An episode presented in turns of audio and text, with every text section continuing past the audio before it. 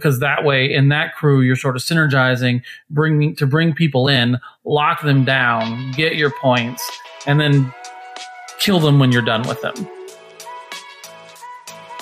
Howdy, friend. Craig here. In this episode, we've got John Fox and Roman Heckenberger teaching us how they uh, run Brewmaster in Bayou. I found multiple builds that they use to be very interesting, so enjoy the episode.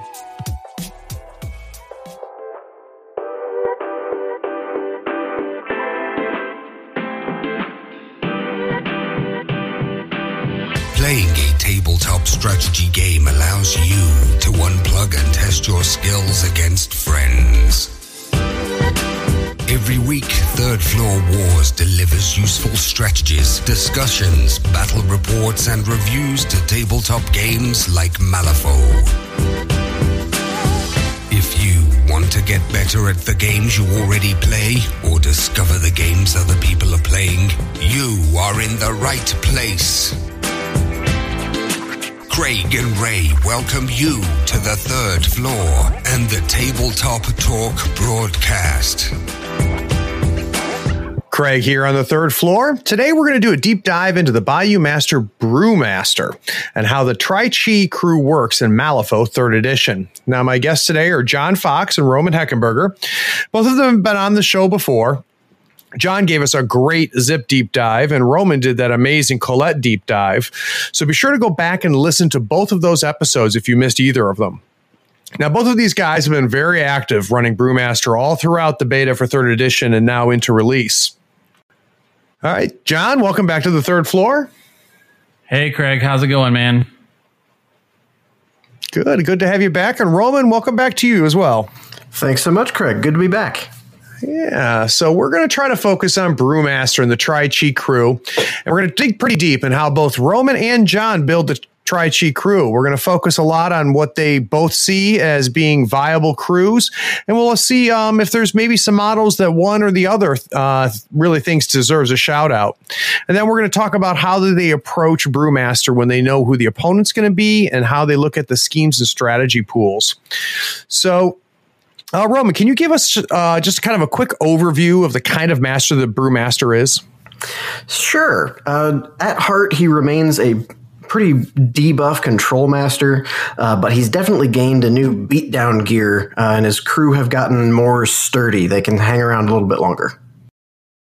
And uh, John, you, is he you, is he support? Is he out there hurting people? What's he doing? He's kind of cool because he can switch gears pretty quickly. He's definitely more of a control master, but then the next thing you know, he drops a couple rams and suddenly he's swinging for some very surprising damage. So we, we hear the term all the time, guys, of control master. And John, when you use the term control master, what does that mean? A control master is, well, just that. They control a certain aspect of the game by either locking down and throwing out conditions or moving other models into positions where that crew needs them to be as opposed to where the, the other crew really wants to be. So they're, they're literally controlling the flow of the game. Gotcha. Okay, that makes sense. And when we think uh, about Brewmaster, John, as a control master, what is he controlling? Um, well, he is giving out slow. He's handing out poison, which is you know a, a slow tick sort of death. He has allure, which is really really big. Um, you know, lure was always kind of a, a, scary thing to see on a model in second edition. And I think it's no less in third, even though most of our lures have kind of drop down to 12 instead of that, you know, crazy 18 inches they could have been in, in second edition. Um, but he, yeah, he's just absolutely doing that. Yeah, so he's hurting their efficiency. It sounds like with the slow, doing some positioning tricks with the lure, um, and then uh, you know building up that that ticking of damage. Um, Roman, can you kind of give us an idea uh, some of his main mechanics, uh, something that uh, is distinctly Tri Chi? Well, in a word, poison, as you would expect. Uh, his crew hands it out to the opponent's crew. Of course, do damage at the end of every turn, which is increased around Brewmaster, his totem, and one of his henchmen. Uh, this also makes Brewy more effective both offensively and defensively, uh, as he raises his stats according to the opposing model that he's uh, performing a duel against uh, in both directions. Uh, and his uh, friends like to have it on some of them for various uses. Some of them use it to make them move extra movement for free. Some of them heal off of it. One summons with it. One draws cards with it. And as John already mentioned, Brewmaster can up his damage with it on a trigger. So I want to dig a little bit deeper into that. So you talked about you know some advantages the Brewmaster has when he's in a duel with something with poison. Can you can you kind of explain that a little bit more for me? Sure, it's one of his abilities uh, where when he uh, is during opposed duels, he increases his final duel total by the value the opponent opposing model's poison condition to a maximum of plus two. Got it. So if they have poison two, then he gets plus two to his flip. Uh, if they've got poison eight, he gets plus two. Exactly. If they have poison one, he has po- uh, plus one. Oh, that's kind of nice. And it's important to note, sorry, it's important to notice that this is on his attacks and on his defensive flips. So he is possibly defense seven, willpower nine. So that makes him a lot tougher to take down. And he is also swinging on a stat eight usually for his attacks or his lures. I'm glad you mentioned that, John, because I, I, honestly didn't even think about that. Even though Roman, you had mentioned, you made it clear it was on opposed duels, I automatically think about him attacking, but him bolstering up his defensive abilities uh, via poison is huge. Um, now, John, does he get poison on him? Oh, absolutely. And you definitely want poison on Brewmaster. So he has this really cool trigger. Um, it's on a couple models. It's called Drunken Strength. So it's on a ram and when resolving, it gives him plus two, up to plus two damage depending on his poison condition. And then he lowers his poison by two. So that puts him at a four, five, six swing on his attack. So there's his offensive capabilities there, right? Is you get some poison on him and that bolsters up his uh, damage track. Yeah, so the magical Christmas land with him, what you're wanting to do is you're wanting to have like at least five, maybe six poison on him when you go in on someone. Then you hit them, and of course, when you hit them, he gives poison plus two on each of his attacks. So you're building up their poison, and um, he's swinging, you know, more accurately. And then you're spending those rams either through cards in your hand or through um, your, you know, through stones to make him hit harder if he hits all three times, he's done min what for twelve damage. Then he is going to use his uh, blood poisoning, which is the same thing McMourning has, to hit their willpower and do up to five damage to them based on the amount of poison they have. If he's hit all three times, they'll have at least six poison. So he's hitting them for five more damage right there. So he could flat out take almost any model in the game out when he's got poison ramped up. Yeah, that's pretty serious. Yeah, yeah, and on on top of all of that, if what he's going up against has that poison, you know, he's swinging at a, at a higher stat as well. Very nice. Now, um, Roman, I would assume because you know he benefits from having poison on him, and he wants poison on the uh, you know who he's uh, in opposed duels with is other than the you know the plus two poison that uh, he's dishing out with his attack. How is Brewy getting poison on himself? Uh, so that's actually one of the things that the crew does very well. Uh, a good number of them have a two inch engagement range on one of their melee actions, and it's just called Have a Drink. Doesn't have any kind of a, uh, yeah, they, they have a lot of fun with the, the terms on these cards. I love it. Uh, but Have a Drink just gives the target poison plus two. No damage, no nothing. But it, it's great early turn to kind of set up your crew. You move somebody up a little bit, you charge them, uh, probably pass them, so you're still within that two inch range, but you're getting as much forward as you can. Mm-hmm. They're relenting, and you're just giving them poison too. Brewy likes a little bit of it. Uh, the whiskey golem like it. Uh, you just want poison on a good number of your guys for sure. So you can you can you don't have to worry too much about you know who's in that aura because the majority of the Tri Chis um, are okay taking on that poison. Exactly. They all have a, a, defensive ability called alcohol poisoning, uh, or excuse me, wrong one. Uh, high tolerance. They reduce all damage suffered from poison to zero. Oh, that's big. Okay, that's a big deal. Yeah, with McMourning, he's healing off of it, so it's it's a similar way with the experimental, except uh, they um, you know they benefit from the poison as well. Um, so it sounds like he could be pretty tanky. It sounds like he's dishing out a ton of damage. John, how often is is Brewmaster seeing turn five?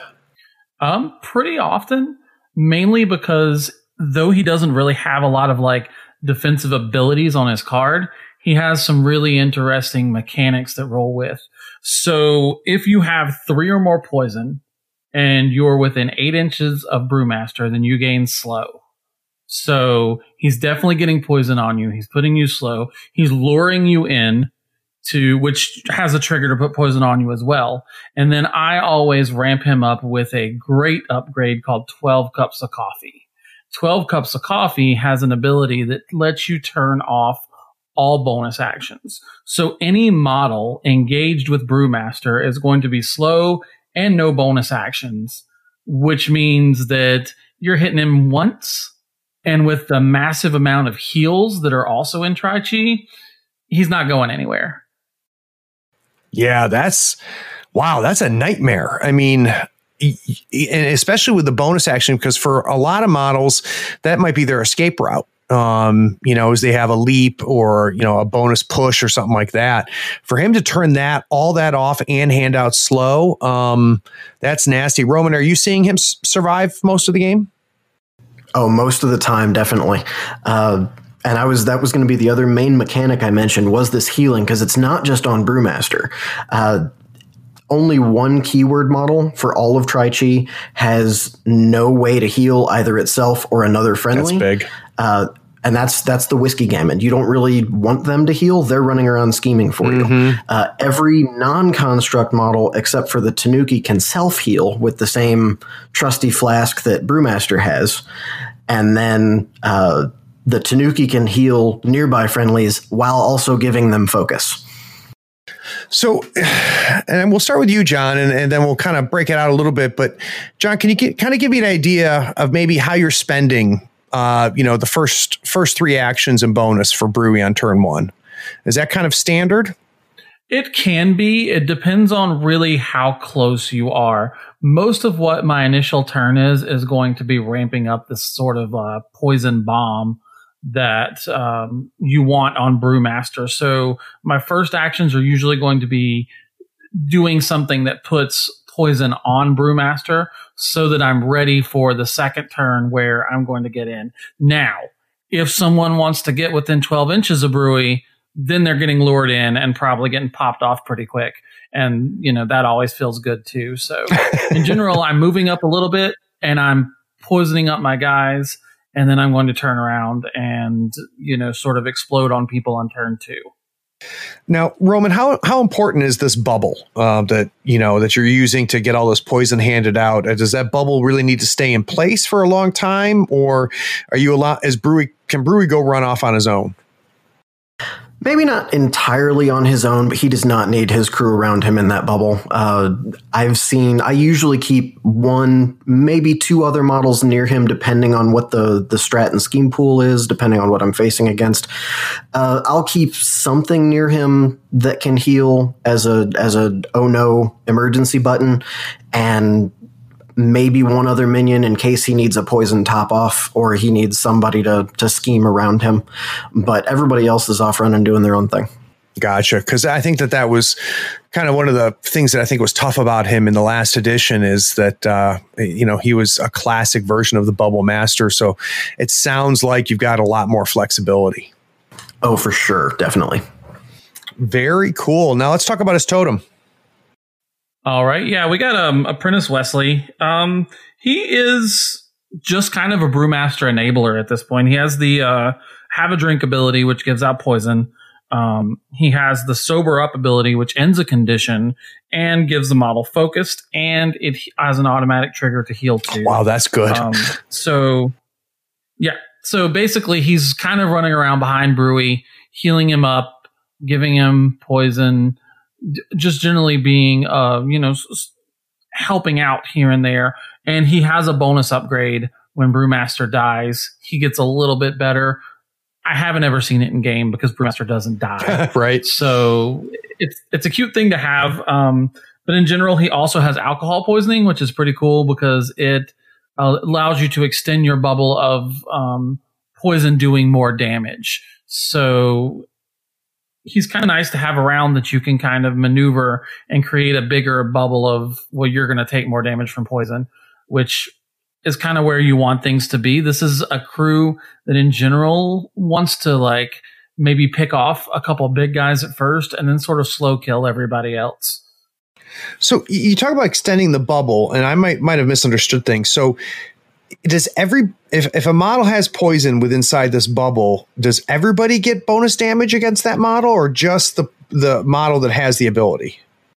The model suffers plus one damage from poison. Anything Oh, within eight inches of either Brewmaster or Apprentice Wesley will suffer plus one damage from poison. Gotcha, gotcha, gotcha. Okay. And is there, um, you know, with uh, experimental, there's ways to get them to tick poison outside of um, the uh, end of turn. Uh, is Brewmaster doing that as well? Uh, well, he's got that blood poison ability, which is still poison damage. Right. So when you hit him, it's gonna it says five, but it's gonna do six.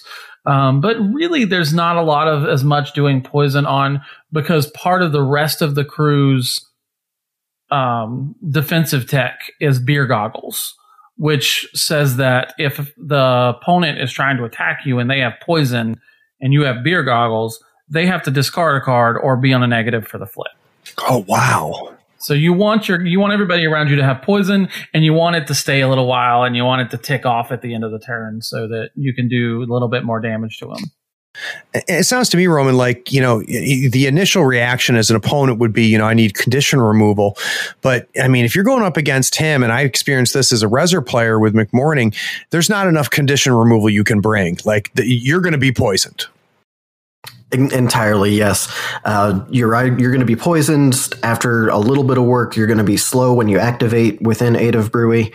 Uh, they have a, a burning sub theme. They throw out conditions every way, and poison can't be assisted away either. Right. Yeah. So it sounds like loading up on condition removal could potentially be a trap if you think that's going to save you. So that's that is very interesting. Um, gentlemen, what we're to do, we're going to take a quick break. And when we get back from the break, I want to go beyond just brewery. I want to talk about the rest of the Tri Chi crew. And I'm really anxious to hear what each of you kind of consider your core crews. So, what are models that you guys pretty much always hire, regardless of what the pool or the opponent does? We'll be right back.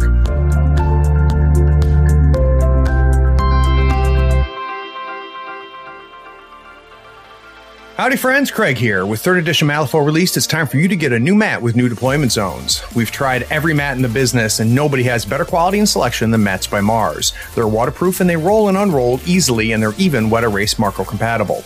They offer over 35 designs and let you add M3EO overlays for making deployment and positioning a breeze. Check them out at matsbymars.com. They are offering a sweet discount for our listeners. After you found the perfect mat, use the promo code third floor to get 10% off your entire order. If you really want to support us, in the notes of your order, request that our logo be put in the corner of your mat. It's the only way to make the best mat in the business even cooler. Again, that's Mat by Mars. Use the promo code third floor to get a 10% discount. Details are in the show notes.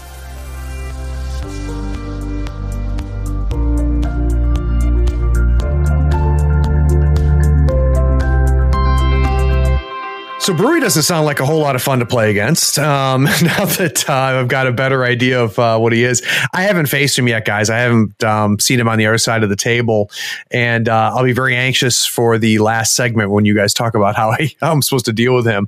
But let's um, let's go beyond Brewery. So we know about Brewery, you know about Wesley. Um, so those two are coming in. Uh, John, can you kind of talk to me about uh, your always hires? What what your core crew is when you bring Brewery in? All right. Well, for one, I think that the whiskey golem, you can't, you honestly can't talk about Bayou right now without talking about the whiskey golem. This thing is crazy good. It's super tanky, armor two. Um, it has beer goggles. It's basically just lurching around the table, popping things with a uh, three, four, six damage track and onslaught trigger, a built-in Oh. trigger that does poison two um, yeah, this guy is just a he's he's a walking monster. Um, he has nimble, so he can he can walk um, as a as a bonus action. He has beer goggles, so if you do have poison, which the first time he punches you, you're going to have poison. Um, and he has a defensive trigger that sprays poison to everybody within two inches of him. So he's super tanky and yeah. Well, let's talk about his tankiness a little bit. What's keeping him up? Um, beer goggles and armor two. Like armor two is yeah. hard to punch through. Um, beer goggles is going to make it so that they're just shedding their hand trying to hit him. And then there's so many heals, like with a with what he has eight hit points and armor two. So if you can't kill him in one activation, he's just going to get healed back up, and then it's like you haven't even touched him again. So yeah, in my experience, he he generally has a Tanuki about six inches behind him. Yeah, your opponents are going to hate Tanuki. Roman, you want to take those guys? Sure, they are. I, they're not an always take for me, but it's very close. Uh, they are a cheaper model, uh, about they're five stones. They have beer goggles as well, an interesting defensive trigger uh, on a tome after resolving, so it doesn't matter if they win or not, they take an interact action, even if engaged, and then you place them within six inches of the attacking model. So if they get sniped, suddenly you have a Tanuki on the other side of the board. Uh, you're going um, to have to explain that to me again, Roman, because okay. I don't think I understood that. That sounds really good. it it is. Uh, though they're probably not going to survive long if they lose on it because they are only five five health. Uh-huh. So on defense, if you have any sort of tome in the in your defensive flip or you cheat one in, right? Uh, after you resolve the attack, the Tanuki can take an interact action even if they're engaged. Then you place the Tanuki anywhere within six inches of the attacking model.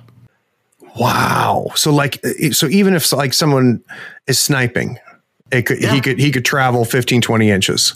Mm-hmm. And it's after resolving, so it doesn't matter if you win or lose. Oh, that's really interesting. Really interesting.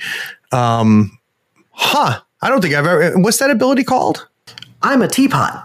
Oh, jeez, that's good. that's good. Um, so, Roman, are, are you using uh, the whiskey golem all the time? Yeah. I think I've taken it, or I think I've not taken it once or twice just to see how it worked into a more schemy pool. And while those games still went well, I ultimately wanted the whiskey golem because generally speaking, he spends the first turn or two beating something in the face, and then after that, he's punched through the opposing lines. And if you don't need him to tank anymore, he has nimble, so he can drop a scheme, walk and drop a scheme he's making you points for as expensive as he is. He's 10 stones and he is worth every single one of those. Well, and if anybody uh, listening has ever played in more than one or two or three Malifaux tournaments, I know you already have a whiskey golem because that is guaranteed to be one of the mystery boxes that you're going to get as the uh, one of the either the clear root beer or whatever it was whiskey golems. I think at one point I have none now finally, but at one point I had three of them and nobody used them. there's another pretty great model that um, comes up a lot in my crews, um, and a lot of people that I've talked to that play Brew, uh, Brewmaster really love. He's another four stone model, and he's another kind of he's uh, technically one of uh, Asami's models, and that is the Akaname. So these little guys are only four. Um, they're only four uh, points, but they have this crazy um, bonus action called a foul gift. It needs a five. They gain a flicker token. They drop a scheme, scrap, or corpse marker into base contact. So for a weak card out of your hand, you get a scheme marker or you get a scrap marker, which is important to one of the sort of subsets of the Tri Chi uh, build. That can definitely pop you out uh, Whiskey Golem when you need it, or can help heal and put shielded on the uh, whiskey golem to keep it safe. So these little guys are fantastic. They have a slow, like a built-in slow on a one, two, three damage. And are they? Is this is this an out of faction hire? Are you paying tax on this, or is it also also Tri Chi? Nope, they're Tri Chi, and they're actually Bayou faction. So, um, interesting. Despite the fact that they're Asamis, they get to hang around with Brewmaster. oh, so so I got you. So so it's a Tri Chi model, but out of faction. No, it's in faction. It's an Oni out of faction. I see. Okay, so Asami is hiring it out of Yes. out of faction. Yes. All right. Uh, obviously, I may have had a few brewmasters myself before this podcast started because apparently I'm having a hard time understanding this stuff. That's the way to do it. um, uh, how about you, Roman? Are you bringing that model?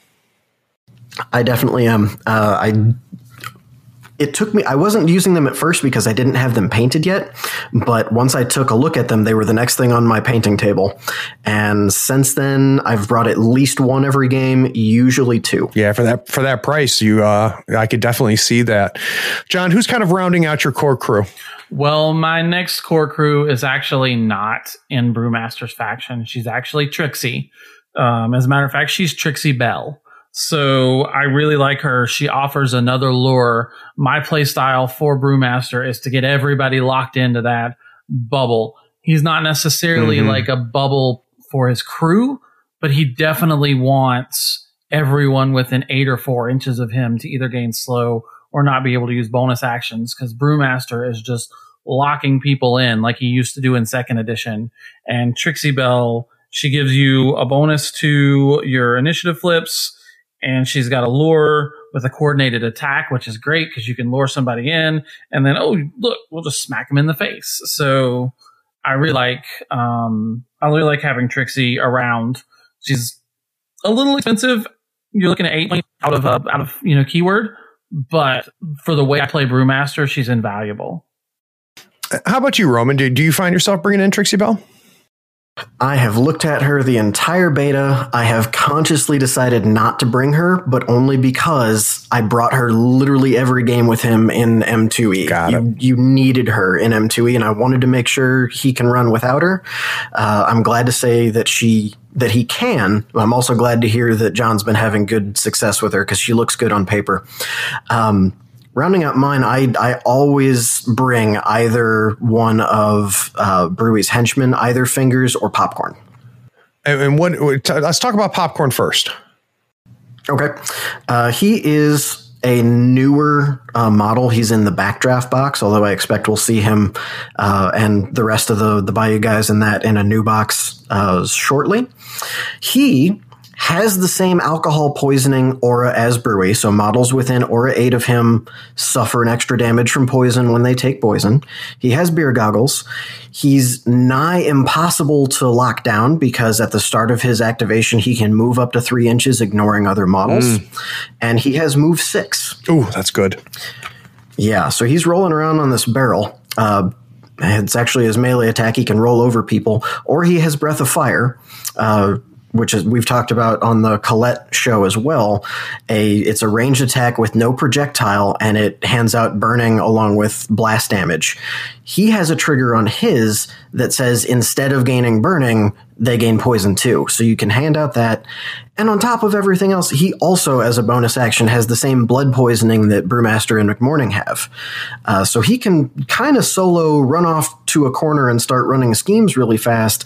And if he runs across any little scheme runners, he can pretty well take them out. Yeah, it sounds like it. And how much does he go for? How many stones? He is eight stones. It's not too bad. That's a lot of abilities for eight stones. How about um, fingers? Fingers is the tried and true uh, guy. He used to be the one thing he's lost is a little bit of mobility. He no longer has nimble, uh, but I'm pretty sure that's because popcorn exists. Uh, he has beer goggles as well. He has his built-in squeal, so every defense attack that you make on him, he's gonna get to move three inches. And uh, he has a chatty aura, so everybody within six inches uh, has to discard a card to take an interact action if they're an enemy. And uh, defense willpower six, movement six.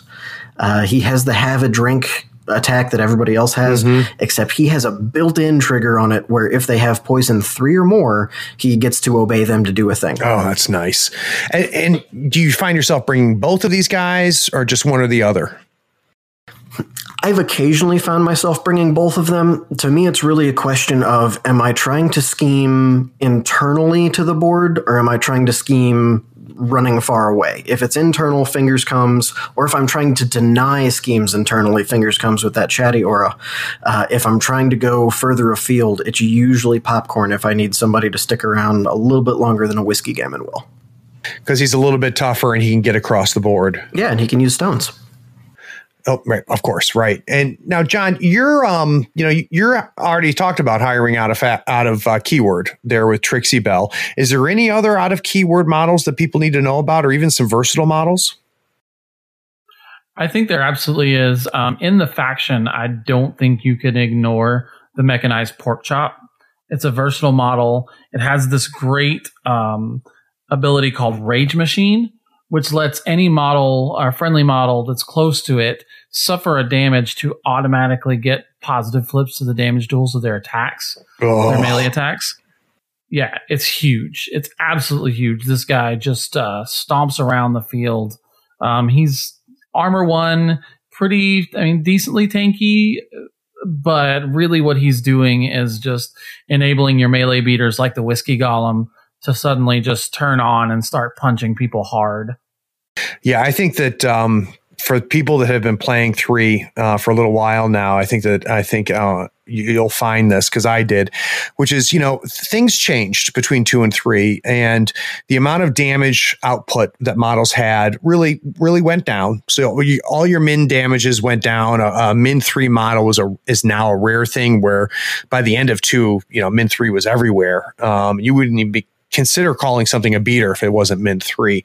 Whereas, you know, in two, we see a lot less of that. But the ramping of the damage tracks as a result have become a lot more important. So in two, it was nice to get a positive on the damage flip. I think it's a big deal to get that in three uh, because that's really where the where the pain comes from. Oh, without a doubt. And um, Roman, I think you and I had like just briefly mentioned before the podcast the um the sort of like mechanized construct crew that you can bring with Brewmaster.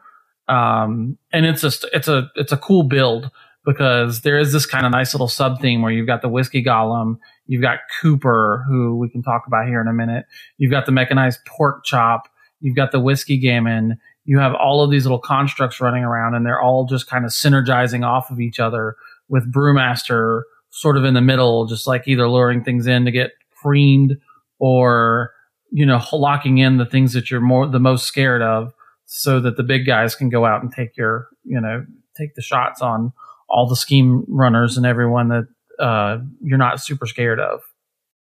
Definitely, and and the the party bus of that construct party is it's. I've actually found it spreads out uh, more easily in some ways than the the quote unquote standard brewy crew, because you can kind of just be like, all right, robots over here, brewy over there. Which problem does your opponent want to deal with? And Roma, when John's talking about uh, the construct synergy, um, I, w- what exactly is that? So this is where, generally speaking, if your opponent is playing against Bayou, they might not be expecting a ton of armor, and suddenly you're walking in with Whiskey Golem and the Mechanized Pork Chop, both mm-hmm. of whom mm-hmm. are armor two. Uh, Cooper is Brewy's other enforcer, uh, who has armor one and can actually give herself uh, shielded two at the start of a turn if she also gains staggered. Uh, she can also summon the Whiskey Gammon that are armor two, or excuse me, armor one on them. And she also does, uh, she can give them shielded, heal them, uh, a bunch of different things. Like Cooper is just this, uh, she's rolling around these barrels and giving them life and keeping them there.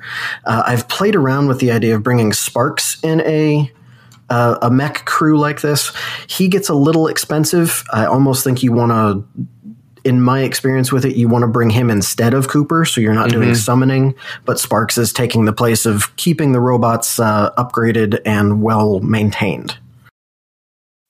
Yeah, so one of the things about um, this build too that is kind of all in that synergy is you have the Akaname, which for a five can drop a scrap marker. Cooper needs scrap markers to be able to heal multiple models with a single AP, which, you know, AP conservation is, is a big deal in, in any version of foe. So this is a big thing. And then the pork chop, every time it moves at the end of its activation, it drops a scrap marker. So she's either summoning Gammon off of it or she's healing multiple models. And, mm-hmm. and so mm-hmm. you just kind of like have this, this force of like hard to, to hit, but also hard hitting constructs sort of moving off. And you've put most of your points in this while she's also like randomly sprouting a whiskey gammon to go to the far flung fields to score outflank or breakthrough or whatever it is whiskey gammon need to do to win you the game. Yeah, it sounds like it could potentially be, you know, because of their resiliency, something to consider maybe into Reckoning or Turf War, or maybe if you're going up against Guild and you need to you, you keep more models on the table than you would normally. Um, are you guys finding this construct build just to be overall more resilient? More resilient is a. I don't know about more resilient. I would say it's resilient in a different way, uh, just because this has it's the armor that really does it, and it's a question of if your opponent brought something expecting it or not. Mm-hmm. Whereas a normal quote unquote uh, brew crew is they don't necessarily have the armor, but they have everything that has the beer goggles that's eating your opponent's hand, and also everybody has their own self heal, uh, minus like the Akaname, I believe, but they can heal whenever they take poison damage. So now, John, in, in your Zipp episode, you when we were talking about ways uh, that where Zipp struggles, you mentioned that Bayou in general struggles with armor. Um, so I'm wondering if maybe if you're having a mirror Bayou match, uh, maybe this construct crew could give somebody a, um, some struggles. Oh, without a doubt, I think it's a good one, and I also think that it's um, so taking this construct crew is probably where I'm going to take it if the scheme pool fits an aggressive mode a little better. So if Vendetta is in, or if um, Dig Graves is in, you know, something or assassinate, something that makes me want to be a little more aggressive and in their face, but also a little harder to like take down in a single hit, then I'm going to want to play, go towards the construct crew versus my others, uh, brewmaster crew, which I feel like really does well when you've got hold up their forces or take prisoner or deliver a message because that way in that crew you're sort of synergizing bringing to bring people in lock them down get your points and then kill them when you're done with them. That you know what? That makes sense to me. That makes sense to me. Um, now you mentioned uh, you like to put uh, the cups of coffee upgrade on uh, brewy. Uh, roman are you doing the same? Um, I'm not doing it all the time, uh, just to kind of play with the different ways of playing him. But I definitely like putting it on him. It makes him feel more of the the hard lockdown like he was previously in M2E if you got him running correctly. Um, so more often than not, I'm putting that on him. The other upgrade I've often taken is inferiority complex. Uh, and I'll put this sometimes on Brewy, but usually on the Whiskey Golem. Uh, it gives them swagger. So if they don't have focus, they get focused one whenever they resolve a walk, and it gives them ruthless to ignore terrifying and manipulative. And depending on what your opponent's brought, that could be a big deal. Oh yeah, no, it's real good. Um, any other upgrades that we're throwing around, and who are we putting them on? John. Um, I really don't have a huge amount. Occasionally, I will also put a cup of coffee on a Moon Shinobi.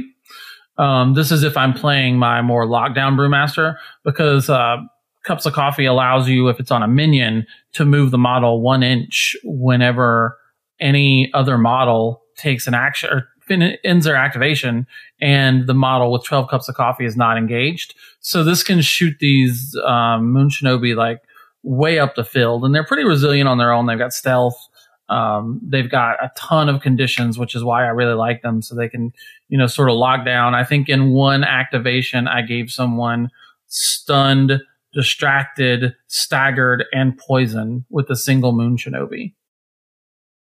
that sounds good. And, you know, depending on the size of your crew and with him having stealth, um, it sounds like he's a little bit safer to kind of send up off that flank. Yeah, for sure. For sure. If you're not uh, running the, the gammon that you really don't care about because you're going to summon them up. You kind of want to keep your scheme runners a little safer. So you got a Moon Shinobi with stealth plus um, the 12 cups of coffee. They're just bouncing all over the place. So good luck catching them. So, Roman, um, I, I want to talk about hiring masters. Um, do you ever find yourself bringing in another Bayou master into into this crew?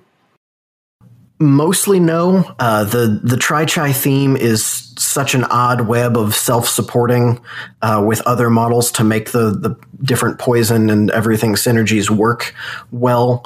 Uh, the cost of a second master, you're giving up a good amount of that support structure Yeah. for it.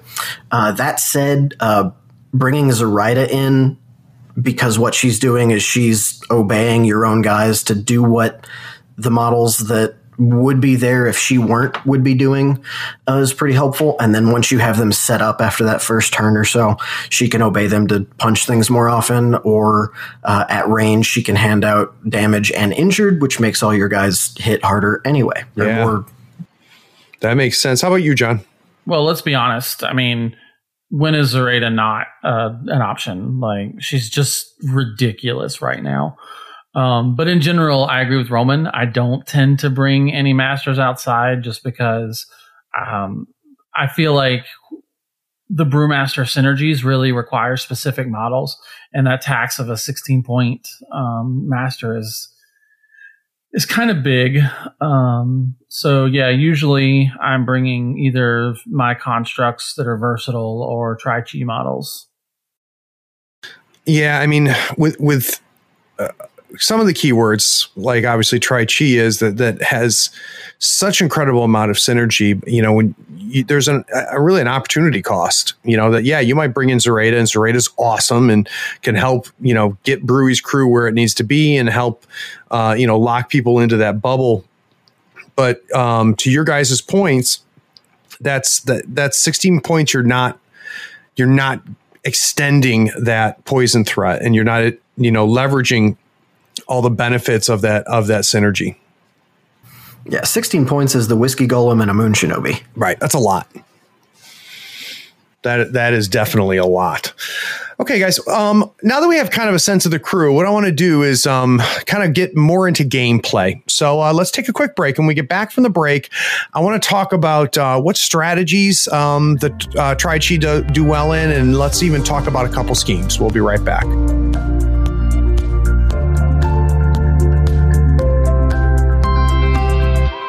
Howdy, friend. Craig here. Is this episode making you realize you need to buy some models?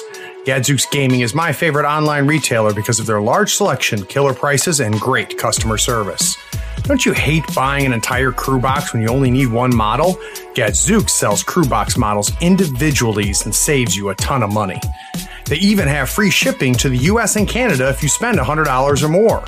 Swing by gadzooksgaming.com and make sure you tell them Craig from the third floor sent you. All the details are in the show notes.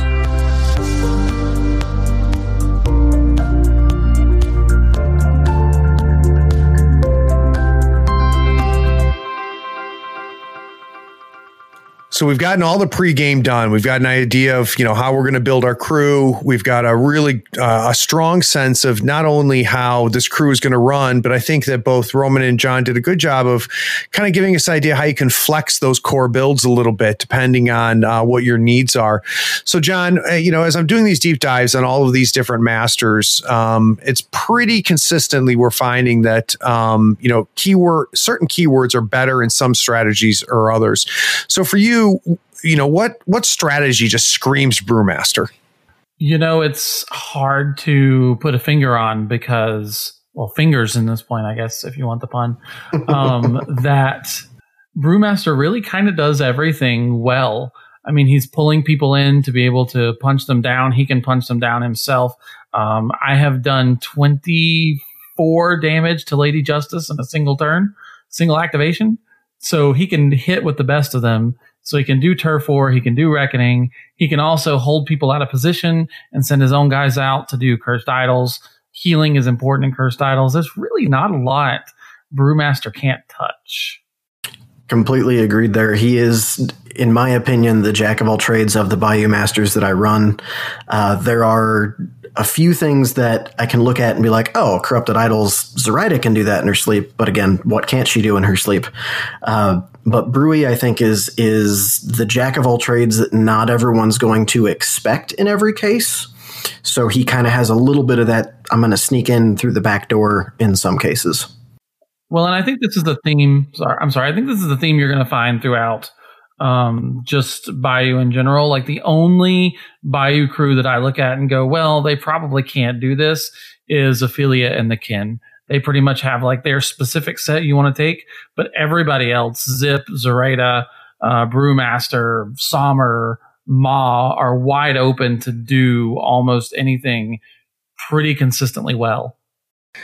All the conversations that I've been having, both here on the podcast and, and offline, um, I've got a sneaking suspicion that Bayou is going to end up really being a strong faction this edition. I would definitely agree with that. Uh, just based on the, yeah, based on just the the beta, uh, it was them and Thunders that didn't have as much testing as everybody else. Just because you had fewer people playing it. Exactly. Yeah. Well, so Roman, let's talk schemes then. Um, so if we're, we're, if we're deciding that you know Brewy does a pretty darn good job into all four of the strats, um, are there is there certain schemes that would be in the pool that you would say, you know what, uh, I think I am going to take Brewy because either the Tri-Chi does this these schemes well or they deny these schemes. Of course, uh, and and this will change a little bit, mostly depending on am I running standard Brewy or uh, Robot Party Brewy. And for me, Standard Brewy does the scheme marker schemes really well, especially wide ranging ones.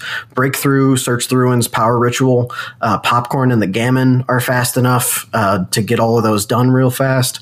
Uh, versus like in the uh, Robot Party, if you have Claim Jump on there, I'm going to take it on probably Cooper or a Tanuki. The Whiskey Golem and the Pork Chop are going to go up in the middle push your guys back away from the center, and whoever I took claim jump on is just going to chill there and keep them healed up. Very, very nice. How about you, John? What are some schemes that you like? Um, I definitely like with my build of more controlly is uh, hold up forces because Brewy and Trixie are luring people into this bubble that they're going to have a very hard time getting out of, and they're just going to lock you in there and and keep you in. Um, I like uh, take prisoner for the same thing. Like Brewy doesn't have to kill you. I can pull that one model I want to pull in and just leave it there. And you may get out, but as soon as you get out, Brewy's just going to lure you back in. Like it's such a uphill battle to get away from Brewmaster once he's got you locked in. That all of these schemes that want you super close, that's where this build of Brewy is going to keep you in. Like you're going to have a very hard time sort of being able to to drag him in. I don't usually want to see him in outflank because it's just it's such a long way away usually. Um, so I'll you know I'll avoid those. I'll avoid like breakthrough and a lot of the ones that I'm looking at Zipp for and other you know ways that offer more mobility. With this crew, I'm looking at how can I deny my opponent mobility and pull them in and get my schemes in um, that keep me you close to me. Yeah, I would I would agree with that. Brewy's uh, best strategy and scheme is actually denial of your opponent's schemes. I did want to say one thing on take prisoner. I found it very easy to get the first point. I've definitely uh, messed myself up a few times by not closely tracking how much poison that uh, tra- take prisoner model has, and they die before I can do anything about it uh, accidentally to poison. I, boy, I never even thought about that. That's dangerous. The secret to that is Apprentice Wesley. He has the end condition. Oh. Sure, it gives them ah. focus. That's fine because they're only getting one action. So, you know, take your action and walk away. okay. Um, you know, so yeah, Wesley is the um, big thing. Actually, I played a pretty epic Brewmaster versus McMourning game.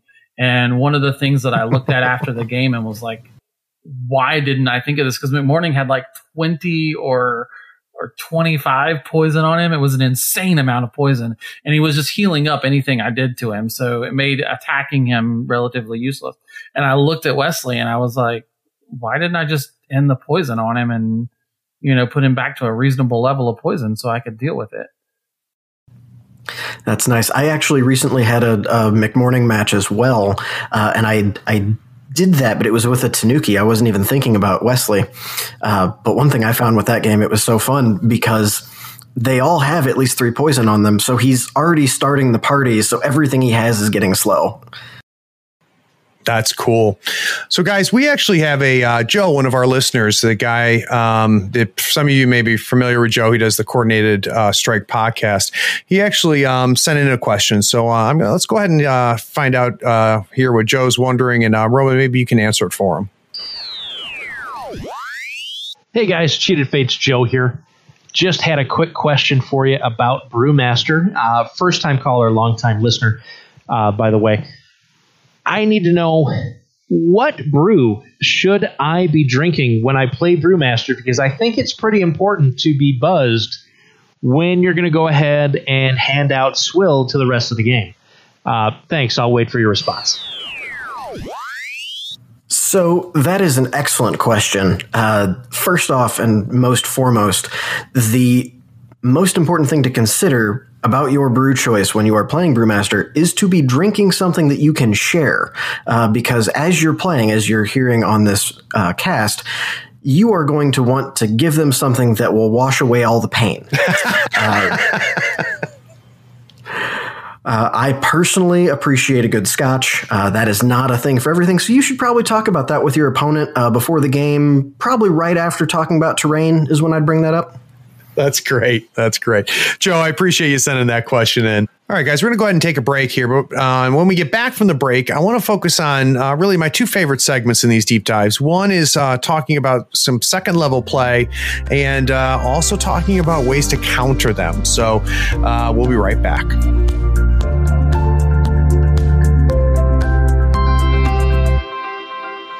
Howdy, folks. Craig here. Now, if you love gadgets as much as we do, you're going to love the new Third Floor Wars Gadget Bundle from Schooner Labs. Branded with the logo of your favorite podcast, it comes with two measuring multi tools a compass stepper for those tight and important movements, along with a compact dashboard to track your turn, strat, and scheme scoring, along with your soul stones and pass tokens. It is the perfect bundle for anyone who plays Malifaux or just wants to look cool while doing it. The link is in the show notes. Check them out and help support your favorite gaming podcast.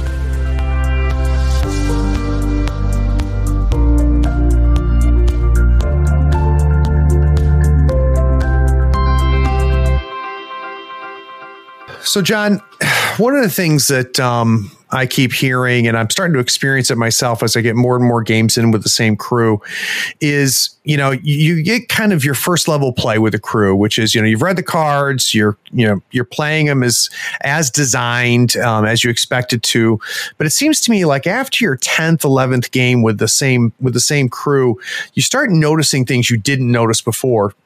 So I, I know you've had several games with Brewmaster. What do you think is something that somebody who plays Brewmaster a lot will kind of discover? Well, it's one of the things where, you know, when I first looked at Brewy in the beta, I put him to the side because he didn't seem like the same Brewy that I wanted to play in second edition. So I was like, hey, you know, this guy's a little too like single minded in what he does. And then I started playing him and I like all of these little things just started ticking into place. You know, this kind of like beautiful mind, sort of like, oh, well, I can do this and pull this and I can pull in here. And the next thing I know, I have these like very convoluted sort of turn where um, I have to start thinking about how much poison I put on something here, how much I need left, who I need set to heal. So Brewy isn't a straightforward master, which is my favorite type of master. I love complex masters um, because he has to spend a lot of time kind of working on his order of activations in being able to keep up poison not only on brewmaster but also on your opponents so that they're slowed when they start working you know when they activate and so that you can balance those heals. A lot of the crew especially if you're playing like a traditional tri chi a lot of their defense is on how much they can heal so you have to play this very like balancing game of how low can I get a model's hit points before they're too low and then I'll lose them without the heal. So I think that's the second level of brewy play is like learning how to balance sort of your your order of activations to keep the game going at the tempo you need it to be. How about you, Roman? What what did you discover after you had, you know, eight, nine, ten games of brewery under your belt? What uh, John just said about health tempo is right on the money. That's definitely going to be something that uh, a new Brewmaster player is going to get uh, as they go. Uh, there were two things for me that really it, it, took me a while to kind of figure out why is this here. One is on Brewmaster himself. It's uh, Riddles in the Dark. Uh, where the target gets distracted based on the number of the difference of number of cards in both players' hands to a maximum of two not a bad uh, bad action, but I just kept looking at it going, or I could lure someone, right, or I could walk and charge them and, and really do it. And it took me a while until I was like, okay, what can I do with this? And the answer is you can target your own moon shinobi with it, since they turn all negatives into positives and all positives into negatives. If you have them wandering around with distracted two on them, they basically have focus because most of the time when you're attacking somebody, you'll be at a negative on damage, which is a positive for them. Uh, so that's that's kind of his way he can support the Moon Shinobi specifically to really turn up the volume on them. Uh, the uh, the other thing I noticed uh, after a while is they have this burning sub theme that I was looking at, going, "Why is this here?"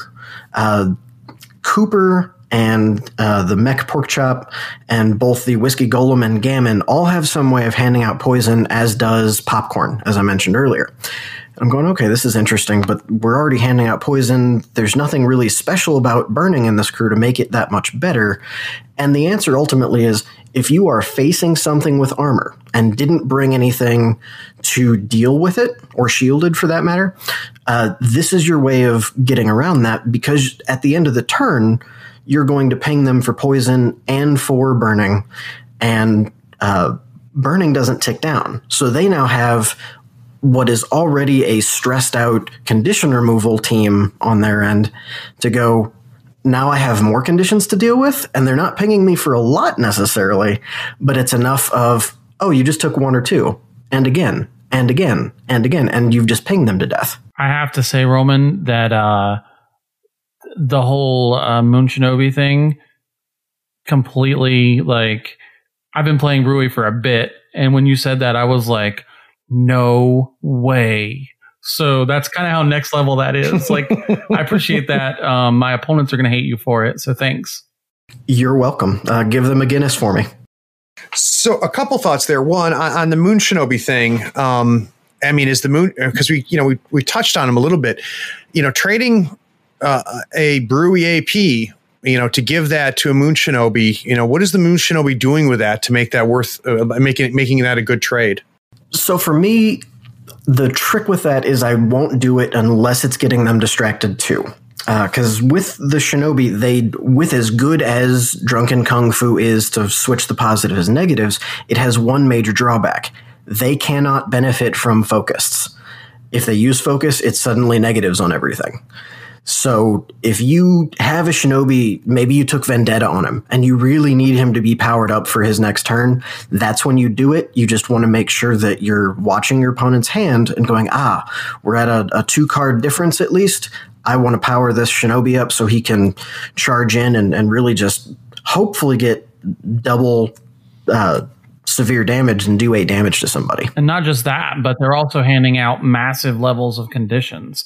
Like I said, a shinobi oh, yeah. with the right um, with the right suits can give out staggered, stunned, um, distracted, and poison. All of that is going to once again be part of that lockdown theme of here's this little guy. He only has six hit points, but you're so conditioned up, you're never going to touch him. Exactly. Yeah, and and the other point I wanted to kind of hammer home too, uh, Roman, you're talking about, you know, having to deal with armor, right? And you know, loading somebody up on both poison and burning. I think your points were excellent because they're going to get pinged for both. But boy, if you can get either or both of those up to plus four, then things get, would get real ugly real fast. Mm-hmm. Well, and especially when if you're anywhere near Wesley, Brewy, or Popcorn, even Poison One is doing two damage every turn. Yeah, that's right. That's right. Um, all right. So, you know, this is the part of the podcast, uh, guys, where everybody listening, including myself, is like, well, all right. So this is overpowered and nobody can beat Brewy. So let's help people out a little bit. Roman, what is Brewy afraid of? Uh, ranged control is probably the big one. Uh, if you can, say, put a bunch of ice markers around to where all of his crew is gaining slow before they can get to you, that's a problem. He doesn't have a good way around that other than hopefully you brought in a, enough small guys, enough Akaname Moon Shinobi that they can start breaking those pillars before the important pieces go. Uh, that's a big one. Uh, the other one would be terrifying or large amounts of willpower duels. Brewy popcorn and fingers are all pretty good there with uh, willpower six at least. The rest of the crew is middling to dismal, uh, which means Brewy and, and his henchmen and maybe the whiskey golem if you give him inferiority complex, they can do the hurt work, but you're leaving them without their support of putting poison on something first so that they are more uh, vulnerable to incoming damage. If the if the uh, whiskey golem can't shoot his uh, hose of of booze at you from eight inches away and hook you up if you have terrifying twelve to his willpower three, Brewy's kind of on his own at that point. So, so you mentioned Raspy. Um, is there any other which you would consider almost hard counter uh, masters or keywords out there? I haven't played against her yet, but looking at her on paper, Nelly could be a problem. Why is that? She just has a lot of different control aspects. Uh, I'll be honest, I, I, should have looked at her more before we got on the, the podcast for more details on this one. But just in general, she has a lot of different odd ways of, of doing some control. Well, it's that style that you talked about that, that, mm-hmm. that he's just not a fan of. How about you, John? John, what have you found, you know, where brewery struggles? Um, I had a pretty tough game against uh, Yuiko. I don't actually know how to pronounce her name. Um, the new Ten Thunders Master. Yoku, yeah, the new Ten Thunders yeah. Master. Um, just because having less cards in your hand to to be able to you know sort of fight these things was was kind of a problem. So another control master again was kind of an issue for me, struggling to figure out how to play around her. Um, because Brewy plays such an intense resource game already. Anybody else that's like forcing you, like Raspy, who's forcing you to play more resources in just to play a normal game, you kind of have to whoever whoever gets that first leg up in the in the control match is going to sort of snowball ahead. Um, I haven't played Brewmaster against Molly yet but I, I feel like this might also be another place where I'm like, oh, I just don't even want to look at you right now. Um, yeah, we, we need to fix that problem, John. You and I need to get a game in. Yeah, we do. Yeah, we do. Um, maybe not against Molly, although that brand new alt Molly um, the set that just came out, I got a feeling I'm going to be seeing Molly everywhere. Yo ho, yo ho, a pirate's life for me. Uh, as far as Molly, the other trick with her, uh, Archie has numbskull, so you cannot put poison on him, which turns off a lot of their defenses in this case. Uh, another option that just uh, occurred to me to, to mention if you're bringing robot brewy anybody that ignores armor uh, the yeah. whiskey golem's great but if he only has eight wounds and the mech pork chop only has six and you're going through that without the armor too they're going to fold pretty easily I could definitely see that. Um, now, John, you mentioned um, the game briefly, but can can you guys? Because I, I I still haven't heard all the details. You had Brewy against McMourning. Um, and and I really would love to get kind of a three minute summary of what the hell happened in that game. So that game was pretty epic. I was play, playing against um, Michael Roper, who's one of our locals, um, and he has this and I'm sorry, Michael, I'm going to give away your your tech. Everybody will know it now, but it's good, so at least your name will be attached to it. So what he does is he sets everybody into a little ball, and then he um, obeys Rafkin and Sebastian to throw poison grenades on the whole crew. So you're looking at pretty much everybody in the crew having 20 to 25 poison on them at any time, which is super frustrating to play against if you're not playing Brewmaster or even if you are playing Brewmaster, because that means all of his guys have perverse metabolism and are healing up massively. Unfortunately for him, having lots of poison on you is what Brewmaster yeah. really wants you to do. Um, so Brewmaster has this really cool um, defense trigger, which will push you equal to the number of poison on you um, if you hit. And we realized that I could very easily at one point have pushed McMourning all the way into the other board that the people next to us were playing. Like I could push him 22 inches, just just send him flying across if I wanted to. But of course, Brewy wants to keep him right there. So um, he he kind of did this little bubble. Um, he had a Kentauroi run off to one flank, and I just kind of like pulled my little Brewy bubble up. And um, he let Rafkin get just a little bit too close with all of McMourning's little pushes and things. So I was able to first turn grab Rafkin, bring her into the slow, no bonus bubble, and the next turn she was just deleted for the reckoning yeah. point. Um, and after yeah. that, it was Rafkin, just kind of Rafkin. It's Rafkin's one of the softer pieces in that crew. It is. It is, and she was important to his uh, build up too. So I definitely needed to get rid of her. Um, and then like after that, I was just pulling in McMourning. I was pulling in nurses. I was, um, McMourning had a little play because the nurses, every time I pull in McMourning, the nurses were able to reach in and pull him back. And, you know, so there was a lot of like back and forth of getting, um, at one point I realized it's absolutely pointless to go after McMourning because he's just healing the way poison works now. He's healing like six to seven points every turn. So yeah, just trying to kill McMourning is bad. But then again, McMourning ignores all of my defensive tech. So you really want him dead as well.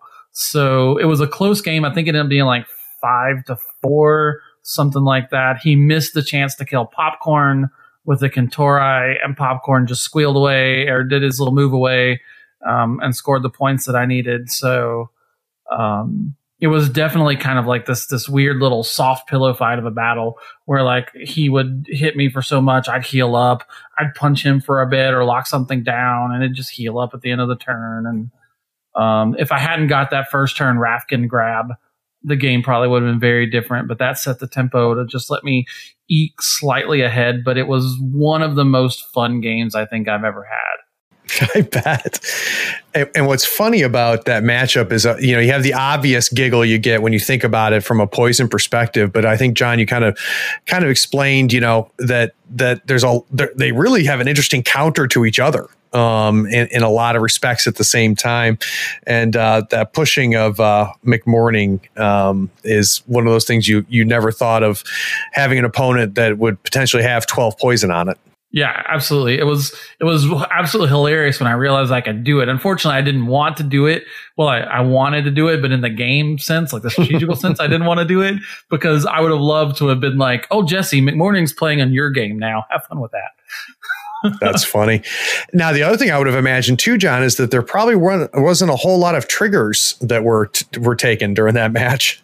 No, no, absolutely not. It was. It, you were not handing out poison either of you. no, no, nobody wanted extra poison going on. So like he definitely didn't want to hand more That's poison funny. to Brewmaster, and I, uh, you know, didn't want McMourning healing anymore. So, so Roman, um, you've got uh, a couple places um, where people can kind of track you down. So can you uh, l- let us know uh, if people want to uh, reach out to you or if they want to uh, uh, hear more of your thoughts? Sure. So you can find me on the on the Wyrd forums as Boomstick, and I'm also uh, writing on the Schemes and Stones blog uh, under the same name. I've been doing the Monday models that you guys have been apparently enjoying, from what I've been hearing, and will continue to be doing so yeah, that's really good stuff. And uh, they need to get you back. We need to get you on the uh, the scoundrels. Need to get you back on too. Yep, that was the next one I was going to say. Uh, I know they just they we just did the, and I'm sorry for saying this, uh, Craig, but they did the Arcanist primer, and I was on there for them.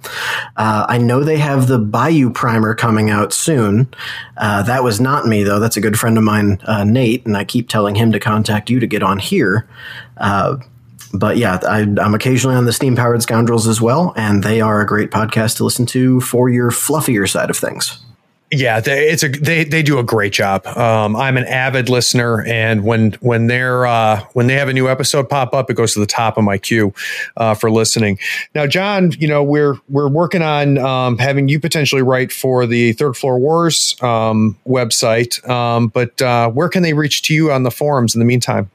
Um, I am Mr. Bedlam on the forums. You can also, if you've got Bayou questions, join the Think and Luck um, FB group and for Bayou, and you'll find me there. Um, I'm usually pretty. I love to run my mouth, so yeah, you'll find me. I'm very active, um, and I have lots of opinions. So whether they're right or wrong, you'll also hear those. Yeah, great. And we'll have links to all of that stuff, guys, in the show notes. So make sure you check out the show notes. Also, make sure you go back and if you have missed the Zipp um, deep dive, make sure you listen to that with John. It's a great episode. And then the Colette episode with uh, Roman is also a must listen to. Gentlemen, I do appreciate you coming on. Um, this is not going to be the last time we'll hear from you. I'm sure we'll have you back on again. But until then, take care of yourselves. Absolutely. You too, thanks Craig. again, Thanks Craig. for having us. All right. Thanks for listening.